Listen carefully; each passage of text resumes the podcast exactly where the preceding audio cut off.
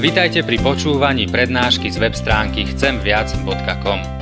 Portál chcemviac.com pre vás pripravilo slovenské evangelizačné stredisko.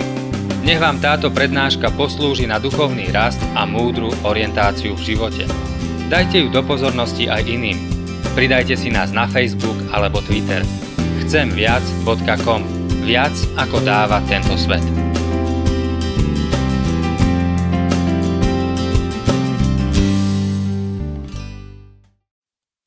A sestry, zdravím vás v mene našeho pána Ježíša Krista. Je to naozaj veľká radosť pre mňa, že tu môžem byť s vami a spotkať sa s niektorými, ktorých som nevidel roky a prinášam tak pozdravy e, od bratí a sestier ze Slieska. A jak vidíte, moje slovenština nie je dobrá, takže budem pokračovat v češtině. Ještě jednou děkuji za pozvání, tady je to opravdu vysada, že tady mohu být, jsem moc rád, že toto místo je téměř plné a je to radost, že, že můžeme být spojeni v jedné službě jednomu pánu, jednomu spasiteli, pánu Ježíši Kristu. A máme mluvit o tom, jak jít po úzké cestě jako rodina nebo v rodině. A předtím, než si připomeneme ještě ten náš klíčový verš, dovolte, že se ještě skloním k modlitbě. Náš drahý nebeský Otče, v Pánu Ježíši Kristu vyznáváme, že jsme slabí a naprosto závislí na tebe. A tak prosíme o tvou milost, když teď chceme přemýšlet o tvém slově. Pane, prosím tě, ukaž nám, že to, o čem mluvíme, není jenom něco lidského, ale že máme v rukou vzácný dar. Tvé slovo, které nám dáváš, aby nás vedlo životem. A prosíme tě o přítomnost tvého ducha svatého, které by nenechal moje a žádné z našich srdcí chladných na tvé působení. Požehnej nám to přemýšlení nad tvým slovem. Amen. Vejděte těsnou branou, prostorná je brána a široká cesta, která vede do záhuby a mnoho je těch, kdo tudy vcházejí. Těsná je brána a úzká je cesta, která vede k životu a málo kdo ji nalézá. Nevím, jestli se to stává na Slovensku, ale v Česku jsem se už setkal s takovými lidmi, kteří mysleli nějak takto. No dobře, tak já teda nakonec tou úzkou branou půjdu. Po té úzké cestě nějak půjdu, budu dělat to, co ten pan Bůh chce, no přece nepůjdu do pekla tak já se tak nějak rozhoduji, že to s tím Pánem Bohem zkusím a, a nějak tou úzkou cestou se protrápím, ale tak dalí Pán Bůh, tak nějak to dopadne. A to je strašně nebezpečné uvažování.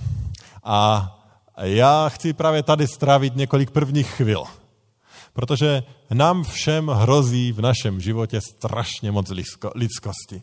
A ta lidskost je právě i v takovémto uvažování že to je něco, co si sám zařídím, sám vypočítám a v jakési vypočítavosti se rozhodnu, tak teda já volím tou, tu úzkou cestu. Proč to říkám? Protože když máme mluvit o tom, jak jít po úzké cestě jako rodina, tak si znovu musíme připomenout, jak se tam můžeme dostat. A já jsem přesvědčený o tom, i když jsem nestihl včerejší přednášku, že to tady zaznělo jasně že to, že člověk je na úzké cestě, dostane se tam, je prostě obrovský zázrak boží milosti. Kdy pán Bůh se skloní k hříšníkovi, jako jsem já, jako jste vy, a ve své milosti nás chytne na ruku, za ruku a ve své milosti se dotkne našeho srdce, dá nám víru, takže my můžeme vidět zasluhy Pána Ježíše Krista a jenom jeho a uvědomit si, že je to obrovský dar, který jsme od něj přijali, že on nás vzal a z té široké cesty nás přenesl na tu cestu úzkou. Ne proto, že jsme si to my spočítali, že se to oplatí, ne proto, že to je lepší, ne proto, že my jsme lepší než ti naši sousedi a, a ti politici a nevím kdo všechno, ale protože se nad náma smiloval. A to je pravděpodobně něco, co vám je všem jasné. Je to prostě obrovská boží milost, která působí, že jsme na té úzké cestě. A tady bych řekl, že v těch křesťanských kruzích, protestantských, to ještě nedělá až tak strašně moc problémů, i když i tady s tím mohou někteří klopitat. Ale to, co je ještě důležitější, je, abychom si uvědomili, že tady ta úloha Boží milosti nekončí. Protože někteří mají takovou představu, že ano, tak jsem spasen z milosti, pán Bůh mě tady postavil na tu úzkou cestu a teď se s tím já musím nějak porvat. A nějak to tady zvládnout, tu úzkou cestu. Ale to, co bych chtěl hned na začátku říct, je to, že musíme pamatovat, že každý náš krok na té úzké cestě není opět nic jiného, než obrovský dar Boží milosti. Je to Pán Bůh, který nás prostě vede. A mně se strašně líbí ta ilustrace Pána Boha jako toho, který jde před náma a my vidíme jeho stopy a následujeme ho, ale ještě více. Ta ilustrace toho, že to je Pán Bůh, který bere naše nohy a klade jeho do jeho vlastních stop. A to je následování Ježíše Krista. A to je kráčení po úzké cestě. Boží milost. Není to zákon. Je to milost. V Božím slově vidíme ten kontrast mezi zákonem a evangeliem. A já jsem dneska tady s bratrem Milanem měl procházku po Prešově ráno a zrovna mi o tom vyprávěl, o, o knize jeho strice, o, o zákonu a milosti, zákonu a evangeliu. A ta rovnováha je tak nesmírně důležitá ve všem. Víte, Boží slovo říká, musíte se znovu narodit, a z druhé strany je to Boží milost. Takže vidíme obojí v jakémsi dobré harmonii. A to samé je u následování Ježíše Krista. Ano, máme spoustu rád, příkazů, které nám dává Boží slovo, jak jít po úzké cestě. Ale ve stejném duchu, stejným dechem, ve stejné větě musíme zároveň říct ano, ale je to Boží milost, že po té cestě můžeme jít. Proč to všechno? Protože každému člověku hrozí jeden ze dvou extrémů. Ten první extrém, že to bude všechno pouze zákon. Když budeš žít tak, dělat to, dodržovat ono, tak půjdeš po úzké cestě. To by mohl někdo říct. Ale když bude jenom zákon a není tam prostor pro moži milost, tak je to tragédie, která nevede k Ježíši Kristu, ale k záhubě. A potom je opačný extrém, když bude jenom milost a, a není žádný zákon. Když jsi pokřtěn, jsi spasen, všechno hotovo, uděláme čárku, uděláme křížek, všechno je zajištěno, nic není třeba. A opět hrozné nebezpečí, a teď mě neberte špatně, já považuji křes, znovu zrození, to všechno za, za klíčové a zásadní, ale když usneme na Vavřínech, spolehneme se na tu lacinou milost, že Pán Bůh všechno odpustí, Pán Bůh všechno promine, tak máme zase obrovské nebezpečí. A spoustu křesťanů dnes a denně do jednoho z těch příkop padá a ztrácejí víru a ztrácejí Pána Ježíše Krista. A říkám to proto i o té milosti, proto, protože já bych se chtěl s váma dneska podělit o třech principech, které budou popsány jako formou zákona, co Pán Bůh po nás chce, co od nás očekává, co nám přikazuje. Ale pokud bychom ztratili tu perspektivu, ty milosti nad tím vším, tak by to mohlo vést jakémusi zákonnictví a to by byla katastrofa. My nechceme zákonnictví. My chceme být pod boží milostí. Ale přesto pán Bůh někdy používá zákon, aby nás formoval, aby nás vedl po té úzké cestě. A s tímto dlouhým úvodem dovolte, že se teda podíváme na ty tři principy, v Bibli bychom jich našli mnohem více, ale vybral jsem tři, o které bych se s vámi chtěl podělit. Tři principy, jak jako rodina jít po úzké cestě. Ten první princip jsem nazval princip vzájemné odpovědnosti. Princip vzájemné odpovědnosti. A přečtu k němu verš z Jakubova listu z 5. kapitoly, verš 16. Vyznávejte hříchy jeden druhému a modlete se jeden za druhého, abyste byli uzdraveni. Vyznávejte hříchy jeden druhému a modlete se jeden za druhého, abyste byli uzdraveni. Zde vidím jeden z klíčových principů života rodiny. A to je pouti po úzké cestě. Samozřejmě tento verš není určen primárně pro rodinu. Tento verš je určen pro zbor, pro společenství bratří a sester. Ale kde jinde bychom měli začít tu aplikaci, než v životě jednotlivců a v životě rodiny.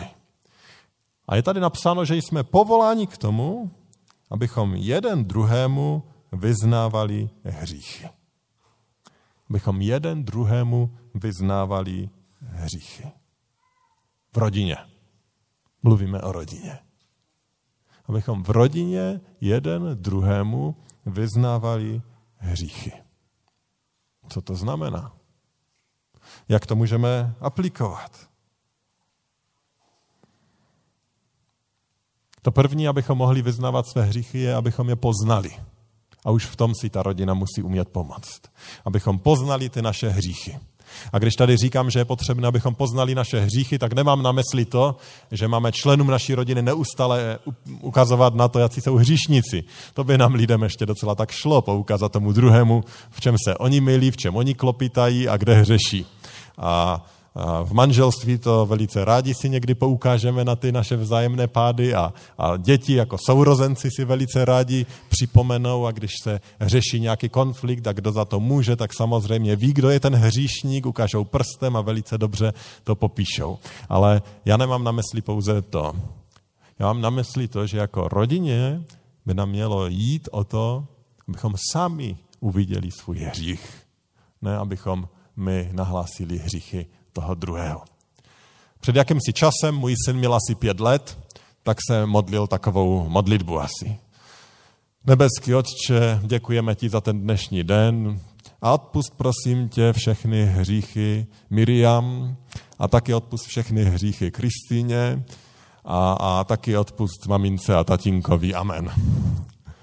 A, jo, určitě je to důležitá modlitba ale my ve svém egoismu často zapomínáme sami, sami na sebe. A já jsem přesvědčený o tom, že jako rodina si můžeme pomoci proto, abychom viděli ty své hříchy. Ano, není to jednoduché. Nejde jenom, jak jsem už řekl, chodit se seznamem hříchu. Ale je třeba naším vlastním životem, naším postojem, naší reakcí pomoct tomu, aby ten člověk si ten hřích uvědomil. Ano, někdy je opravdu čas nazvat to pravým jménem a, a jde to. Někdy to může být velice náročné a komplikované a tak je třeba někdy nepřímo trošku navést řeč, otevřít diskuzi, aby člověk uviděl, uviděl svůj hřích. A to je jedna ze zásadních, jeden ze zásadních úkolů rodiny. Jak můžu vidět hřích člena své rodiny, ať už dítěte nebo manželky, a, a ignorovat to a tvářit, že se nic nedělá, aby se náhodou na mě nenahněval, kdybych něco řekl. Zase vyžaduje to obrovskou citlivost, boží vedení, božího ducha, aby nás vedl, jak moudře ukazovat na hřích. Jak to je nejjednodušší? Nejjednodušší z těch nepřímých cest je to, že prostě zodpovědně zajistíme to, aby v naší rodině bylo otvírané Boží slovo. Protože kdo usvědčuje z hříchu? Já neusvědčuji z hříchu svoji ženu, ani svoje děti, ale je to Duch Svatý. A přes co působí Duch Svatý? No primárně přes své svaté slovo. A tak jestli chci pomoct tomu, aby členové mé rodině byli usvědčováni ze svého hříchu, tak je mým prvním úkolem, aby v mé rodině znělo Boží slovo. A já jsem si teď vědomý, že tady jsme z různých rodin. Já mám tu vysadu a obrovskou boží milost, že mám věřící ženu, děti, které rostou, věřím v bázni před hospodinem. Dokonce jsem vyrostl v podobné rodině, ale vím, že to není případ mnohých z vás.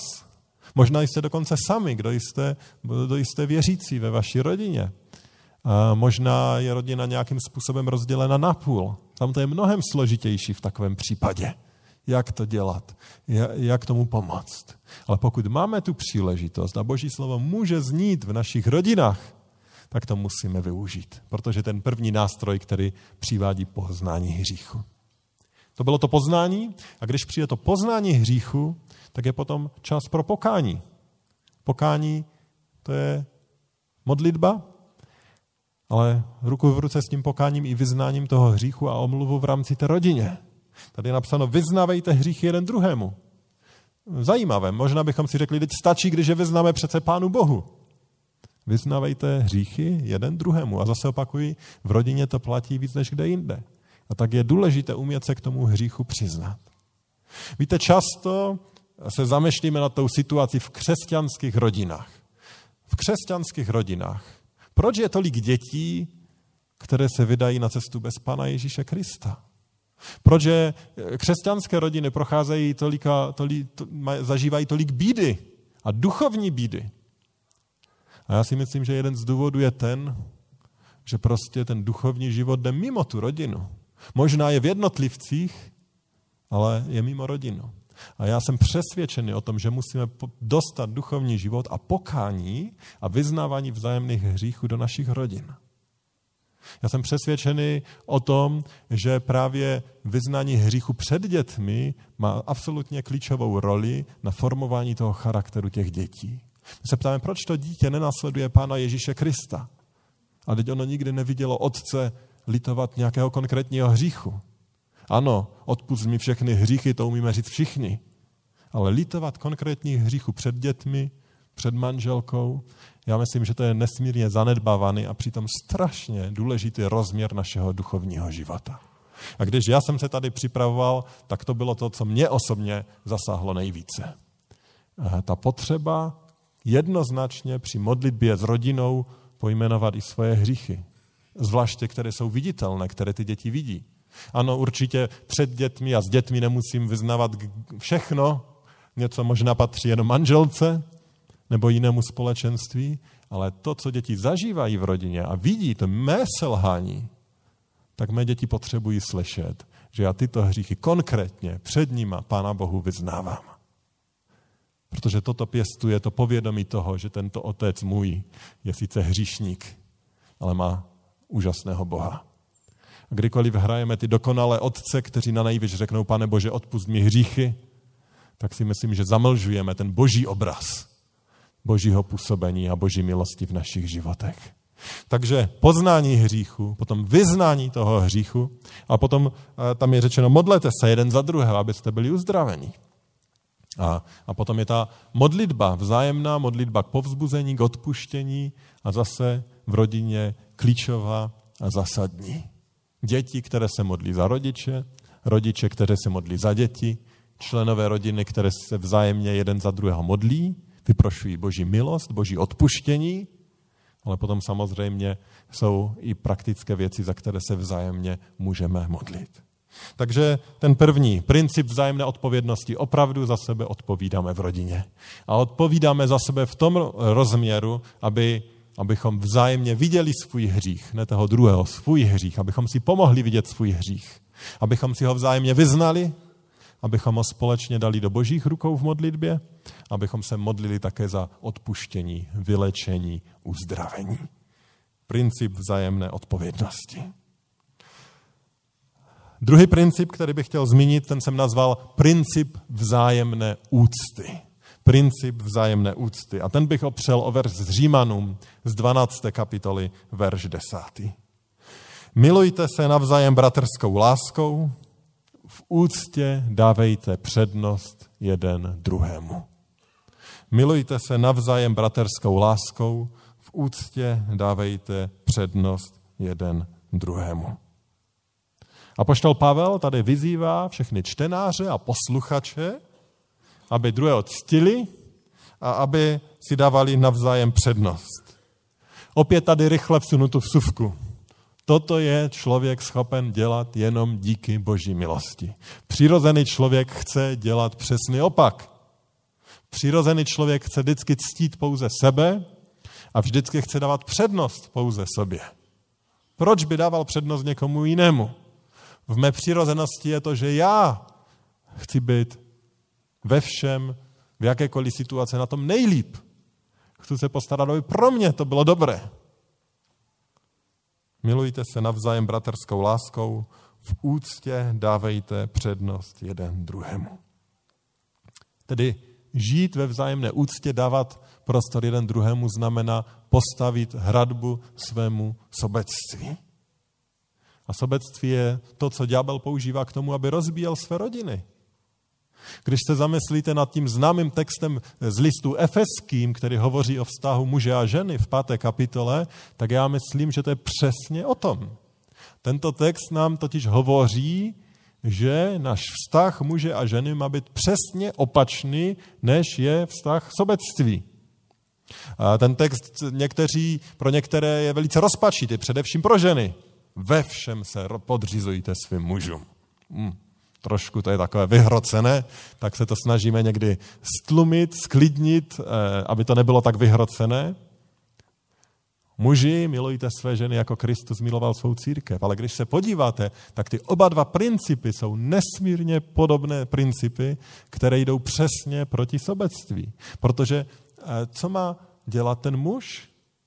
Milovat své ženy, jako Kristus miloval. Jak miloval Kristus? No, vydal sám sebe. To je přesný opak sobectví. Vydal sám sebe, vzdal se všeho, na co měl svůj nárok, co si mohl užívat a dal sám sebe církvi. A teda je to obraz muže, který dá sám sebe své ženě, který ji miluje. Vzdá se své, svých nároků ve prospěch ženy. V lásce, v úctě dává přednost jí. A když to vezmeme naopak, ženy ve všem se podřizujte jak? No jako církev se podřizuje Kristu, který je její hlavou. Co to znamená? To je přesný opak sobectví. To znamená, že já, církev, já žena, já člověk si nebudu užívat sám sebe, ale vzdám se svých nároků, protože vším je pro mě Kristus. A jej chci vyvyšit a jej chci oslavit. Přesný opak sobectví. Protože si uvědomuji, že tady je někdo, kdo je ten nejdůležitější a, a, a tím je Ježíš Kristus. A proto se žena má ve všem podřizovat muži, protože církev se takto podřizuje Ježíši Kristu. Takže oba dva ty principy jsou principy vzájemné úcty a toho, že dávám přednost tomu druhému před sebou samým. A k tomu nás tady apoštol Pavel v listu Římanům volá, abychom se vzdali svých nároků a sloužili tomu druhému. Mnohokrát už jsem slyšel pláč manželek, a jejichž manžele byli sobci a postavili něco, třeba nějaký svůj koníček nad e, manželství, nad rodinu. V našem sboru teď máme jednu sestru, ona se jmenuje Karin, chodí do našeho sboru asi rok, předtím byla člen, chodila do katolického kostela a man, manžela, který v rámci města nevynechá jedinou sportovní záležitost který nevynechá v televizi jediný sportovní zápas, on už je v duchodě. A ona říká, já jsem si ho vzala a já jsem myslel, že to tak musí být a že on prostě, to je moje role jako manželky, on, co přišel z práce, tak buď bylo v televizi něco, nebo tam se hrala liga v tenise, tam se hralo fotbalový zápas a nebyl doma téměř vůbec. A ještě měli takové zajímavé historky, co jsme se nasmáli hodně. Ona říká, v 60. letech koupili jsme si první televizor a on vždycky přišel a, a už tam půl hodiny před zápasem šel a jí řekl, že ten televizor se musí žhavit Ona mu věřila, že televizor se půl hodiny musí žhavit, tak ho tam nechala, aby ho teda mohl žhavit a ona všecko, co bylo třeba, musela dělat, aby její manžel mohl žhavit, aby potom stihl svůj fotbalový zápas. A jaký to má dopad na rodinu a na manželství? No, no ruinující, devastující. Protože sobectví, když jde jenom o mě, o mé pohodlí, o mě zálíby, bude vždycky rozbíjet úplně všechno. V úctě dávejte přednost jeden druhému. Ale mnohdy, mnohdy to je i naopak. Setkal jsem se, a mnozí z vás jste se možná setkali, s muži, kteří byli totálně bez názoru, neaktivní, rezignovaní, protože doma všechno řídila manželka. Jak ona všechno zařídila, tak to muselo být a všechno muselo klapat, všechno muselo poslouchat. A to taky není v úctě dávejte přednost jeden druhému. V úctě dávejte jeden, přednost jeden druhému. Že potřeby toho mého manžela, manželky, mých dětí bych měl upřednostnit před tím, co je moje vlastní pouze. A samozřejmě, když to funguje jenom jednostranně, tak to může být zneužíváno a je z toho tyranie, ale když to funguje oboustranně, tak to je fantastické požehnání, které pan Bůh nám nabízí. V úctě dávejte přednost jeden druhému. Tím největším příkladem toho, jak už jsem řekl, je Ježíš Kristus. Vzdal se všeho, šel na Golgatský kříž za mě, za tebe, aby nám mohlo být odpuštěno. Abychom my mohli jít po úzké cestě. V úctě dávejte přednost jeden druhému. Princip vzájemné úcty. Takže mluvili jsme o principu vzájemné odpovědnosti, o principu vzájemné úcty a teď máme ten poslední. A on na ten druhý celkem blízko navazuje a ten jsem nazval princip vzájemné služby. Princip vzájemné služby. Filipským 2.4. Každý ať má na mysli to, co slouží druhým, nejen jemu. Vzájemná služba. To, že jdu a udělám něco, co se ode mě ani neočekává pro toho druhého. A to, že obětuji eh, svůj čas, své priority a sloužím. Sloužím svým dětem, sloužím své manželce, sloužím svému manželovi. Zase máme před očima ten příklad, který nám dává Pán Ježíš Kristus, eh, kdy přichází k učedníkům a umývají nohy. Princip vzájemné služby. Ježíš, který se pokořil a jde a slouží. Předtím jsme mluvili o úctě, to je postoj. A teď mluvíme o službě, to je skutek. Princip vzájemné služby.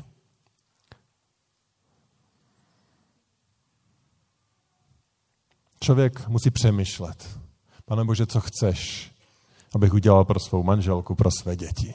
Člověk musí mít otevřené oči a nechá se vést božím duchem, aby, aby viděl, jak mohu těm svým rodinným příslušníkům sloužit. Co pro ně mohu udělat. Čeho se sám mohu zříct, abych ten čas a tu práci a tu službu investoval za ně. Přesto, je, že to je úloha ženy v naší rodině, tak já jako muž to také mohu udělat a tak to i posloužit. Přestože to je úloha muže, tak žena může vstoupit do toho pomoci. Přestože jsem řekl, že tohle to budou v naší rodině dělat děti, tak myslím si, že je velice důležité, aby i ty děti viděly, že třeba já to udělám za ně, protože to je princip boží milosti. Jednou jsem četl takový příběh o malém chlapci, kterému rodiče řekli, jestliže ještě jednou budeš lhát, tak budeš spát na půdě a budeš tam večer o chlebu a o vodě. Představte si, že bylo třeba ten trest naplnit zrovna na štědrý večer.